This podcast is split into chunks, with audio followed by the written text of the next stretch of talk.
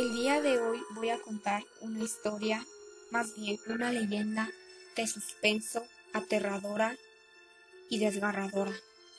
La leyenda se llama Verónica ante el espejo.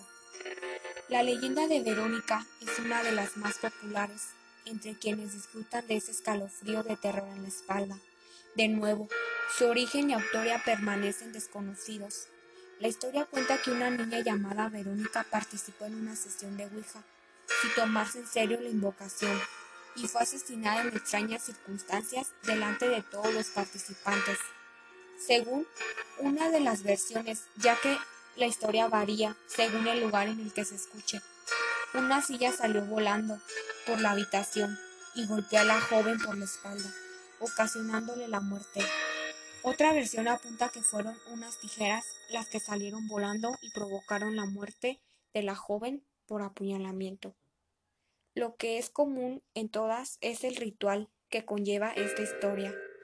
Según la profecía, si pronuncias el nombre de Verónica tres o nueve veces, según la versión, con un libro que suele ser la Biblia y unas tijeras abiertas, se aparece el fantasma de la joven detrás de tu reflejo y te mata.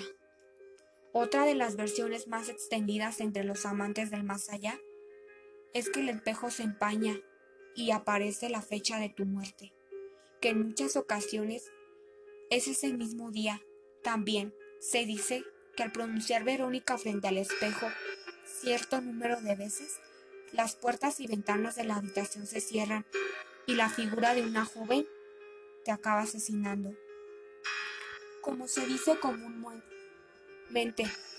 La curiosidad mató al gato.